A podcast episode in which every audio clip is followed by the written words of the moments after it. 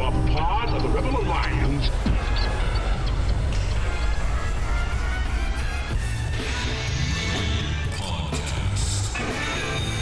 The idea of this podcast is simple discipleship. We want to bring the gospel message about how to interact with your coworkers, your culture, your friends, everyone around you in a biblical way, which is, in essence, discipleship. What did Jesus do when he came to this earth? He took the devil's stuff. The Bible actually teaches that the world is becoming increasingly covered with the knowledge of the glory of God.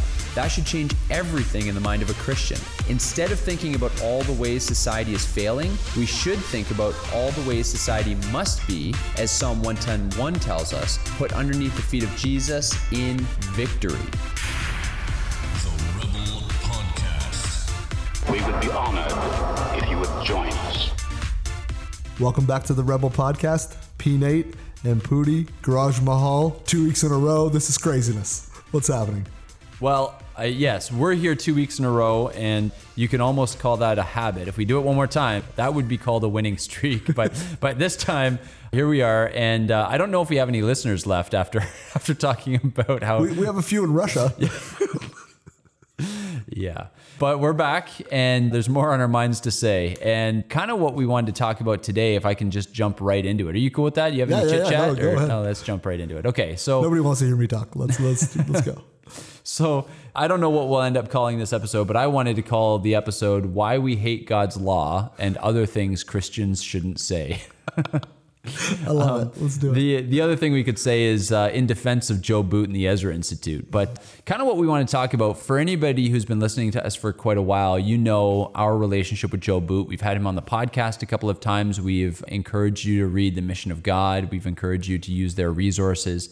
So, kind of what I wanted to talk about today was the backlash that Joe is getting right now, the venom, I would say, the vitriol being directed at theonomy it's interesting. I've been a theonomist for a while. I do embrace the term. I know some people don't like the term, um, but essentially the the term theonomy, and uh, I usually don't like labeling thing. Like even at the church when we're talking about Calvinism or something, I would say you know the doctrines of grace because if you Google Calvinism, bad stuff comes up. because generally speaking, the stuff that floats to the top of a Google search or whatever is you know kind of old, cranky. Burned- he burned a guy. Yeah, yeah, that's right. John Calvin, uh, you know, murdered Servetus with his bare hands or something. Not true, by the way. And so, similarly, theonomy. When you Google theonomy, there will be all kinds of stuff that comes up against you know dominionists and all that sort of nonsense. What I mean when I say that I'm an, a theonomist is simply that I believe in the abiding validity of God's law.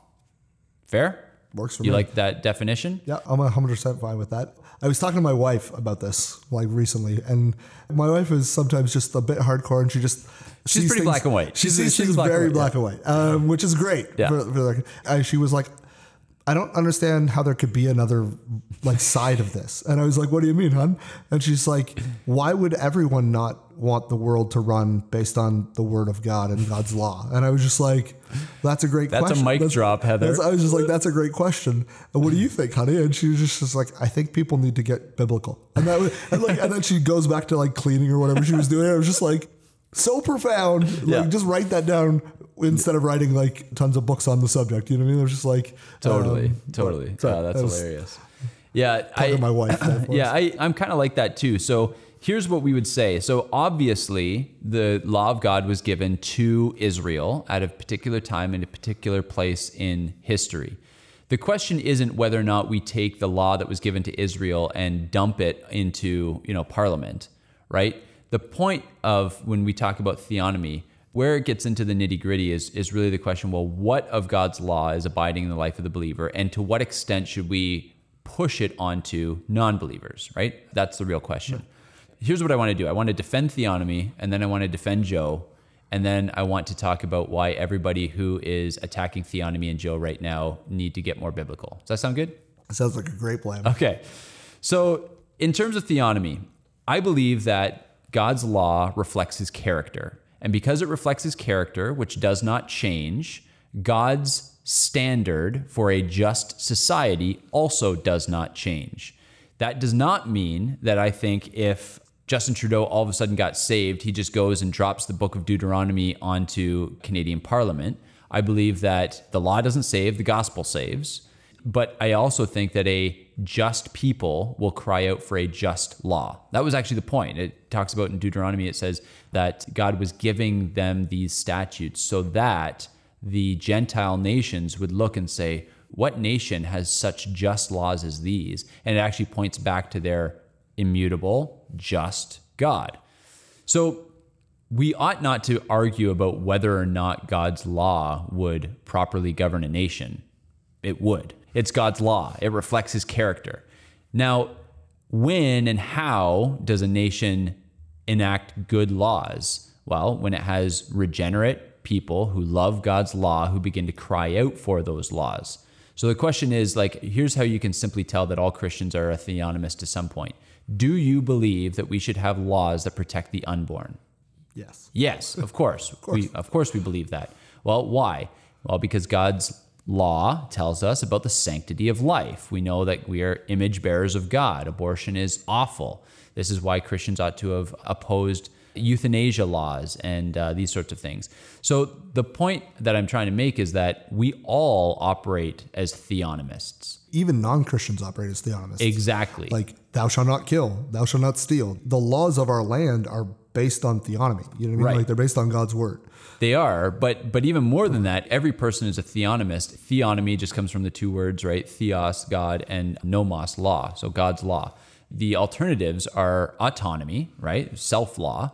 But everybody operates out of a worldview. There's a God of every system. Every civilization, every nation is a theocracy. It's just what's the God of your system, right? Is it self? Is it humanism? Is it paganism? Is it Allah? Who- What is it? Who is the God of the system? Christians believe that the living God is the God of the system, which means he is the it's his law that ought to govern our lives. Now we can get into all the nitty gritty about like mixed fabrics and dietary laws and all that kind of stuff. There are a lot of ceremonial laws that pointed to Christ. And because Christ fulfilled those ceremonial laws, we no longer offer temple sacrifices. And, and there's a lot of those kinds of things that get abrogated. But that's simply because Christ fulfilled them. Do you think people's rejection of theonomy is simply that they don't understand the laws that are fulfilled in Christ and the ones that are abiding still? Because Christ does say he didn't come to abolish the law, he came to fulfill the law, right? So we know that he even says that the law continues, right? So do you think it's just simply that Christians don't have a good understanding of what was ceremonial and what wasn't? I think that's part of it. We're kind of given this threefold division of the law idea, right? That the law is separated into civil, ceremonial, and moral.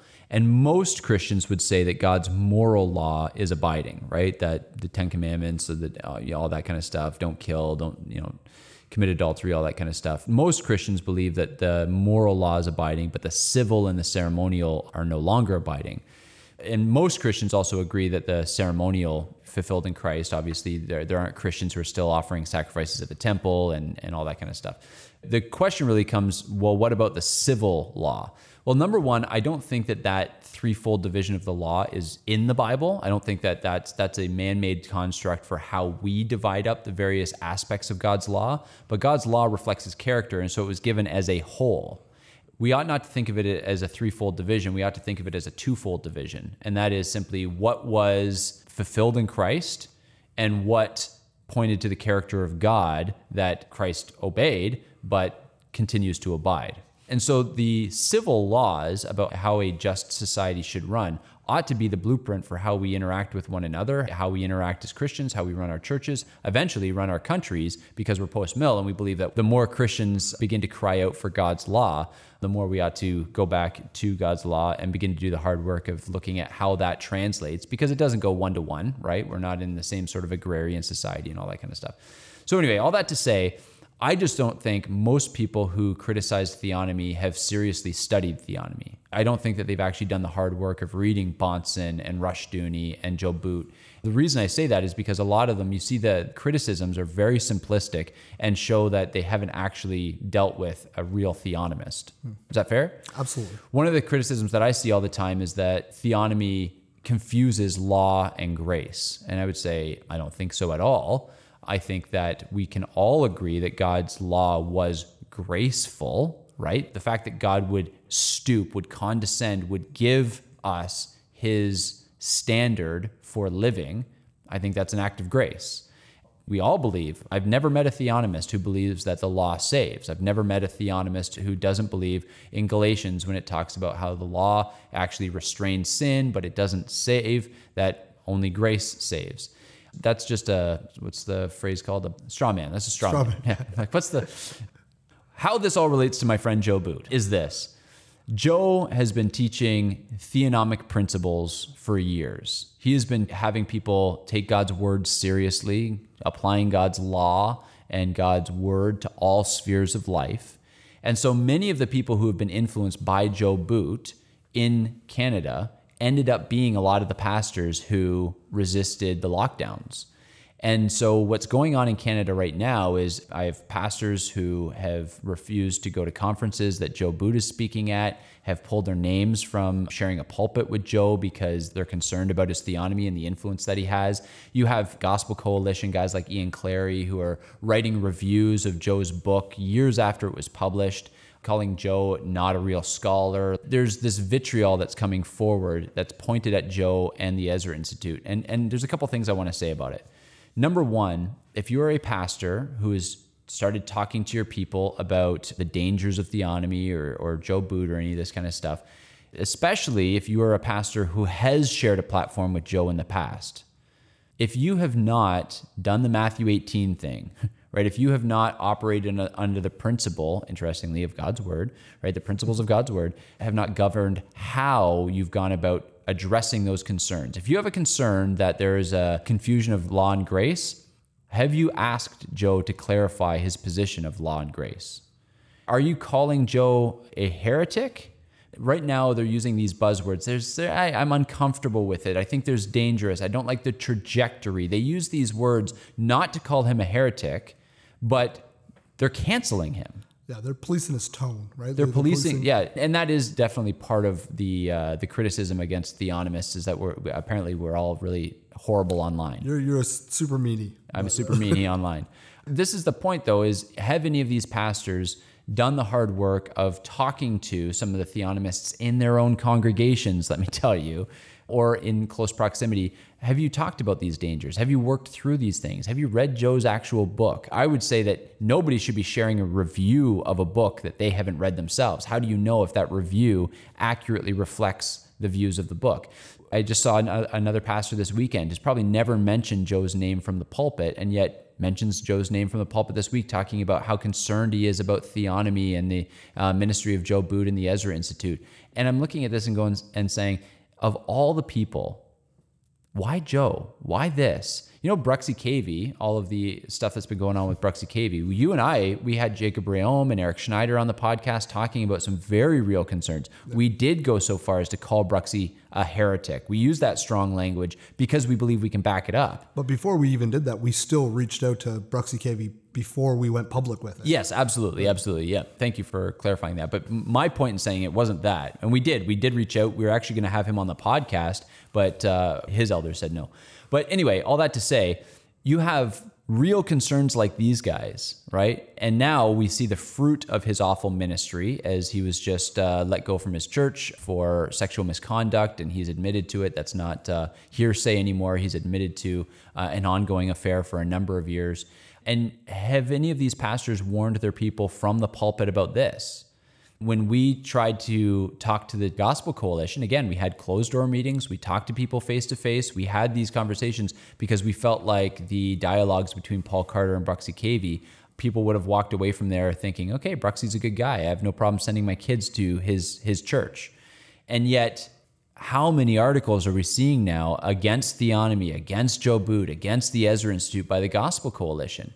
They're more concerned with, you know, this orthodox position that most of the heroes of their faith hold to than they are about actual heretics. And it's agitating me. I'm getting worked up here, Chris. You got to take over for a second. no problem. The travesty of the whole Joe Boot thing to me is one. Obviously, we're fans of Joe Boot. You've said many, many times he has had one of the biggest impacts on your ministry, if not the biggest. Yeah. Um, I've said, I don't know if I've ever said it on the podcast, but I've said it to people The Mission of God is the best book that's ever been written other than the Bible. Obviously, I come at that with a bit of a slant, but like, I do believe that. I think if we Yeah. talk about works that will continue on 100 years from now, 200 years from now, Boots' book, The Mission of God, will be that book. I think so of, too, our, yeah. of our generation. The thing is, I don't know if, how many of these guys who are canceling him have ever actually met him. Joe's a grace-filled guy. Like I Oh, don't, totally. I don't know him anywhere near what you know him, but every interaction I've had with him has been pleasant, grace-filled, kind, you know what I mean, and whatnot. Um, but what's happening right now is we're seeing what should be an internal, non-public debate. Because if you're not a theonomist, that's a theological debate, right? It's a Right. like it's not it's not an issue like where we'd be like, you don't understand the gospel, you're not a Christian. You know what I mean? Like so therefore we are called to publicly downcast that ministry, like we did with Bruxy Cavey. What's happening right now is we're turning internal strife very publicly. To sum it up, I actually think it's TGC guys attacking Joe Boot because over the last years, Boot's been right. You know what I mean? Like, and the and the churches that are following his teaching, so so to speak, have kind of seen a revival that their churches haven't. I know I'm making very general comparisons, but the theonomist churches are having revivals and the other ones aren't. And so rather than saying, maybe I need to figure out my theology on this point or just talk about it and find out what's going on, we're turning because we're actually guilty and jealous. Yeah, okay. So I'm glad you went there, and I'm glad you said it instead of me. But I, I think that's exactly it. At the heart of this, and, and I- I'm gonna, is Nate. dot- and I- I'm going to say something. So if you're listening to this and you're a friend of mine or whatever, and you are on the other side of this, I'm, I'm going to say something now that's going to offend you. Then I'm going to caveat it and explain what I mean by this. This to me seems like the revenge of the beta males. What's going on here, I think, is at the heart of this matter, I think, is you called it jealousy. And I, I think there is some of that. I think that there's a lot of guys who are used to being on the conservative side of things. I just did air quotes, which isn't good isn't good radio, but the conservative side of things who don't know what it's like to be on the other side. Now they've been the ones who are defending a, a, what I would say was the more liberal position of you know Romans 13 ism and lockdown ism and all that kind of stuff. They don't like being on that side of thing. And I would also say that there are a lot of pastors who I think would have opened or should have opened, believed that they should be open, but didn't open. Some of them, quite frankly, I think, because there was too much to lose pensions, livings, pastorates, positions at Heritage, you know, whatever. And some of them, I think, didn't open because they didn't have their board with them, and so then they've they've now had to tout a position that they don't necessarily believe, and they they weren't leading out of conviction. They were controlled by their their boards. So in both of those conditions, I think that they would be looking at a church like ours. I'll use myself as the example here that stayed open. And our church is experiencing blessing. Like it's incredible. And they look and they say, there's a, a part of them, and I know this because I know my own heart. So if you feel like you're getting, you know, slammed here unnecessarily, I know my own heart. I know the pride that I'm prone to. I know the jealousy and the envy that I am prone to. So when I'm pointing it out in somebody else, know that I battle envy, I battle pride, all those things myself. I think that there's some envy of the blessing and the normalcy that has been experienced at some churches. And I think that's the motivating factor behind some of the character assassinations of Joe because they recognize Joe as, as a sort of figurehead of all of this. I also know guys like Tim Stephens and James Coates, they were not Joe Boot guys. We are making broad generalizations here. But I do think that there have been a lot of us who have been influenced by Joe Boot. And rightly or wrongly, I think that he's been labeled as a sort of figurehead of, of sort of the other side during all of this. The other thing that I, I find very interesting is that kind of wrapped up in all of this, and I've been told this before, when we have gone on social media and said, you know, pastors open your churches, I've been accused of sort of trying to pastor other people's sheep, right?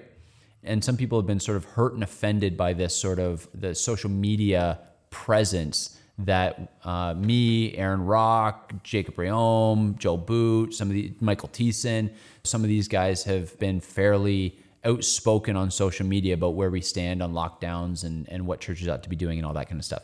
And it's interesting to me that that's the criticism. Well, you shouldn't be doing that because you're you're now binding the conscience of other pastors, right? You're trying to shepherd other people's sheep. What do you think the Gospel Coalition does? What do you think Nine Marks does?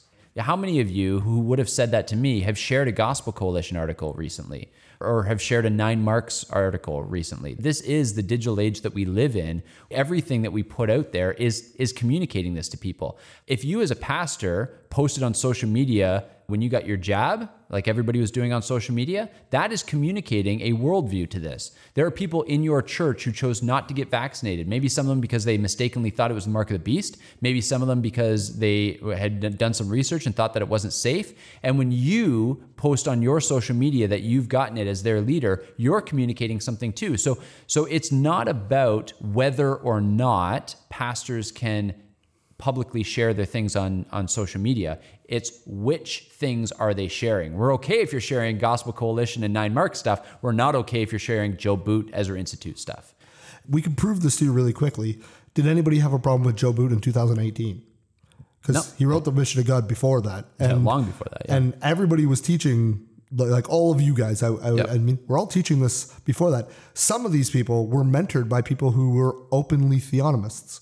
I won't say the names, but like um, I can think of it as like their churches are used to this teaching. You know what I mean? And it's just like it's only become a thing now because Romans 13 versus the, Theonomist, and they like it seems to be the two sides like Yeah. um, that that broke down. And I think you're bang on. Like it is it is jealousy, but like a pastor coming out and saying something on on social media, which they're doing as well, isn't shepherding somebody else's flock because your your pulpit ministry isn't what you do to like that's a part of your shepherding ministry it isn't the thing you do for the That's like right. I've seen your cell phone. I know how many calls you take. I know how many meetings you have.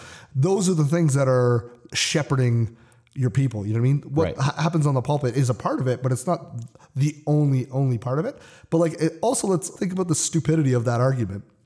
The early church, Paul wrote letters. So you're basically saying Paul shouldn't have shared those letters around because he's now pastoring somebody else's church in.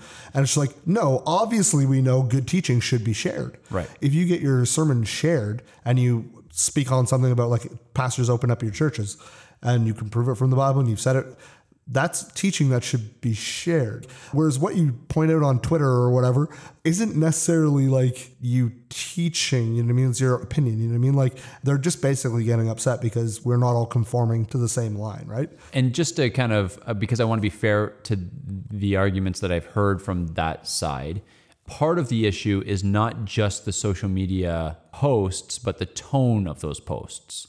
Now, we've talked about this a lot, right? Let's get real here for a second. Like, Elijah mocked the prophets of Baal, right? He said, you know, maybe your God is relieving yourself. Paul said to the Galatians that uh, he wishes that the Judaizers would just chop their whole thing off if they're so passionate about circumcision. Jesus called the uh, Pharisees whitewashed tombs, brood of vipers. I mean, scripture uses strong language. And what's interesting is those examples, you might be like, well, yeah, but I'm not a Pharisee. It's like, mm, well, here's the thing who is it that Paul reserves the harshest language for? It's those who are threatening the ideology, the theology of his flock, right? Yes, I will reserve my harshest criticisms online for the Gospel Coalition. And it's not because I don't think Darryl Dash or Paul Carter or whoever, I, it's not because I don't think they're saved. It's because I think that they are getting this wrong. And so if they're pumping out articles about Romans 13, and I have taught my people what I think is a correct understanding of Romans 13, then yes, I will say that they are falsely teaching on Romans 13 through all of this. Now, here, here's the thing. And they might say, okay, well, that's exactly what we're doing with Joe Boot. Yeah, I totally understand that. I'm not canceling anyone. I have been open to conversations with people. I'm the one getting canceled from conferences. I'm not the one demanding other people get canceled from conferences. Same with Joe Boot. He's not the one who won't play nicely with the Gospel Coalition. He's the one who's getting canceled from their conferences. He's the one who's getting his books taken off their shelves. I just gave out Darryl Dash's book How to Grow the other day to somebody in the in the congregation. I'm not canceling people. This is the point. One side is canceling, the other side is simply teaching, trying to correct, but we don't get anywhere when we cancel. This is why this this whole idea of cancel culture just drives me absolutely crazy. Is if you have such a problem with what's going on in somebody else's church or in somebody else's social media, can we not have that conversation without just labeling the person a dangerous theonomist and and canceling them? Cancel culture in the church, I think, is unbiblical. Absolutely, it's unbiblical. It's not healthy. You know what I mean? Like, um, because it doesn't address the problems. We are meant to confront issues. Every Christian has read the verse about um, do not judge. Take the log out of your own eye to take the, the speck out of your other. But they always forget that next line. It's like, so that you can see clearly, so that you can judge. It's not a situation where you're not to judge. You're not getting up on, on social media with a giant log in your eye to take the speck out of their opinion, right? We are called to try to correct each other. If they're going public with an article from saying, you know, all the like, here's what I think Romans 13 says, I think it's actually your duty as a pastor to rebuke that and to speak what you think it think it says because you've been called to tell us what the Bible says. Your flock. You know what I mean? And that isn't you shepherding people in some other church. What's said publicly gets rebuked publicly. You started this whole thing by saying it would be nice if they just would reach out privately to Joe say, because then it doesn't go on social media. Yeah. You're, you're not going to be like, here's the post I just talked to, like, here's the thing too though is even if it's public even if it is I'm fine with that. If it comes with the invitation for conversation right? Joe has been very clear throughout all of this. I'll debate. I'll debate you on covid lockdowns. I'll debate you on romans 13 what you don't get to do is say it's about theonomy and then not engage theonomy because what it's really about is the envy and how mean Joe has been, right? How mean, I'm, I'm doing air quotes again, how mean Aaron has been, right? How mean Nate has been. That's what it's really about. It's about tone. But they would feel petty to say it's about tone. And so they make it about theonomy. If it's about theonomy, let's have the theonomic conversation and let's take all the John Flavel books off your shelf, right? Because, and I could go on and on. Samuel Rutherford, like, like go take all of those books off your shelf because those are theonomists worth canceling if theonomists are to be canceled. So what I honestly think this comes down to is it's you're just lying. It's not about that. That's not what this is really about. You're making it about that so that it seems like there's a theological reasoning for what you're doing. What it's really all about is you feel emasculated because of what they've said online. Maybe it's been too mean, maybe it's been whatever. Uh, You know, Ian Clary, in conversing with Ian Clary, he said, and this is exactly this is exact words. I got the receipts to to prove it. Is this is why I wrote that review when he was talking about the the Gelding Coalition. So there's a there's a satire group out there called the Gelding Coalition Canada. I don't run it. Joe doesn't run it. Aaron doesn't run it. Jacob doesn't run it. Michael doesn't run it. guilty. No, just kidding. Um, we don't know who runs it, but it's a satire group that is sort of making fun of the Gospel Coalition, and the whole idea there is that they, you know, they they think that they're being effeminate, and so they they put this out. Ian Clary outright said, "That's why I wrote the review." Okay, so there you go. That's at the heart of it. So it's not about theonomy; it's about the fact that your feelings got hurt because the Geldings hurt your feelings. Yeah. So my point is, don't say it's about something that it's not. If it's about theonomy, let's talk about theonomy because that's a conversation worth having. If you think that I shouldn't be invited to a conference, Joe shouldn't be invited to a conference, you can't share a pulpit with a theonomist, then you got to work out your theonomy. You got to work out is this a heretical view? If it is, call me a heretic, but let's call a spade a spade. If you're working out your theology, go work it out. But if it's really about you just having your feelings hurt because people have been a little bit too mean, then say that and then we can have that conversation. But we're not having the right conversation if you're saying it's about one thing and it's actually about something else. Yeah, and that's why canceling is such an unbiblical thing because you're not even having the conversation. You're just shutting it down, and then I'm going to keep speaking, and this, I don't want to hear the defense or the arguments back back on that. It's just terrible leadership. And we, you mentioned, uh, I was it last week? Yeah, it was last week um, in our podcast. You mentioned about like the truckers came to Ottawa, and what did Trudeau do? He wouldn't even meet with them. What I mean, like one of the best lessons in leadership is to be welcome to challenge. Be fine with it. Yeah. Be okay with people asking questions, questioning your decisions, your choices. Just because somebody asks a question doesn't necessarily mean one they disagree with you. Maybe they just want to understand the thoughts. But two, also like you need to be secure enough in what you're what you're teaching to basically be like, here's what I, what I'm in. I said secure enough to have the sack big enough to like basically be okay with like the fact that everybody might not be okay with you. And what's happening right now, and this is why I think the Gelding Coalition so so funny in this in this issue, is that what they're really saying is that they they don't want to have the conversation. They're policing the tone because they're just not masculine enough to confront and agree to disagree, which I, I hate agreeing to disagree in the first place. But I mean, like, they're just afraid to have the conversation with yourself, Joe. This is probably the most fired up Nate's ever been, by the way. What's so funny is that, like, they're not only just canceling the public figurehead in Joe. You know what I mean? They're not just canceling Jacob. They're not just canceling Aaron. They're canceling all of their churches too. I have heard, I won't say who, but I've heard multiple times like, oh, I can't believe people go to your church. And that's stuff that's coming out from their congregations. Yeah. So where is that coming from? Because I can put my hand on, on scripture and, and like swear, we have never badmouthed one of the other churches. All we've said, and I think we've said it repeatedly, is open your churches. I've heard multiple times about like, I can't believe you go there, or somebody who's come to Crossroads to check it out and be like, I had heard tons of bad things about I you know. guys I've, previously. I've heard that a lot. So we like, didn't come because we were told that you guys were such and such, and and then I came and wow, you guys are nice, or you guys are, do had- preach the word. You I, got- I had a lady who doesn't come to our church, but reached out to me. I would like to come check out your church, but I've been told that because I've, I've been vaccinated, I won't be welcome. And I remember, I, I remember texting, like, reaching back, like, I can assure you, nobody would even ask. I was like, nobody would even We care, don't like, care. like uh, at all. And she's come. She just she lives too far to attend regularly, but she wanted to like come to an open church. And it was just like one of those things. Like, where did you even pick that up? Right. And like she picked it up because she's going to a church that has badmouthed the ministries of the Liberty Coalition churches. I realize not all of them are doing that either. There's tons of like, but I'm, I'm just saying like that is what is so evil about all this. It's not just canceling the man, we're canceling the ministry. You said you used the word secure, and I think that's a good one.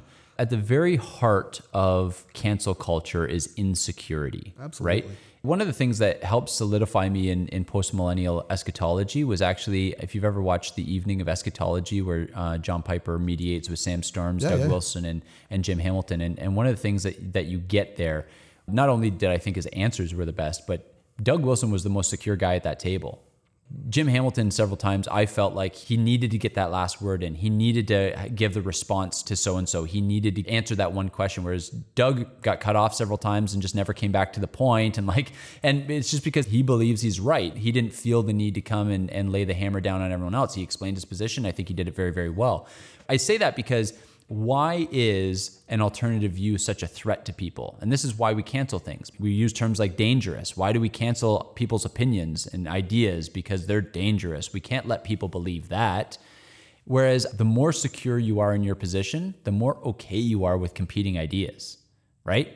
So I'm a free speech advocate. I think people should have the freedom to say whatever you want to. Why? Because I know what I believe, and their words aren't a threat to me, and their ideas aren't a threat to me.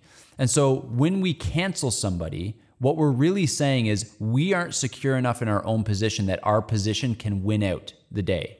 That person is either too intelligent they'll talk all over me, or their position might actually be right. And therefore, I have to censor their opinion, censor their message, so that mine is the only one that my people are hearing. I think that comes from a- an area of insecurity. And if you can't lead out of insecurity, one of the first things Mike Wilkins said to me is there are too many insecure men in pastoral ministry. Don't be one of them. that was one of the very first things he said. You cannot be in this business with crippling insecurity because it'll make you a bad pastor. And I'm not, I- again, I'm not generalizing. I'm not saying anybody who's, you know, disagrees with theonomy is a bad pastor. Don't, don't, don't draw dot or connect dots that I haven't connected. But my point in saying all of this is don't cancel other brothers. we are called to be a bride that will one day be presented to God without spot or blemish or any such thing. Therefore, we are called as brothers to come together and sort out the blemishes, sort out the differences. And if we're not willing to do that, then we have to ask the question are we really one of the people that's supposed to be leading the bride? I, I don't even want to say anything more on that. That's great. And, and just there. All right. Peace.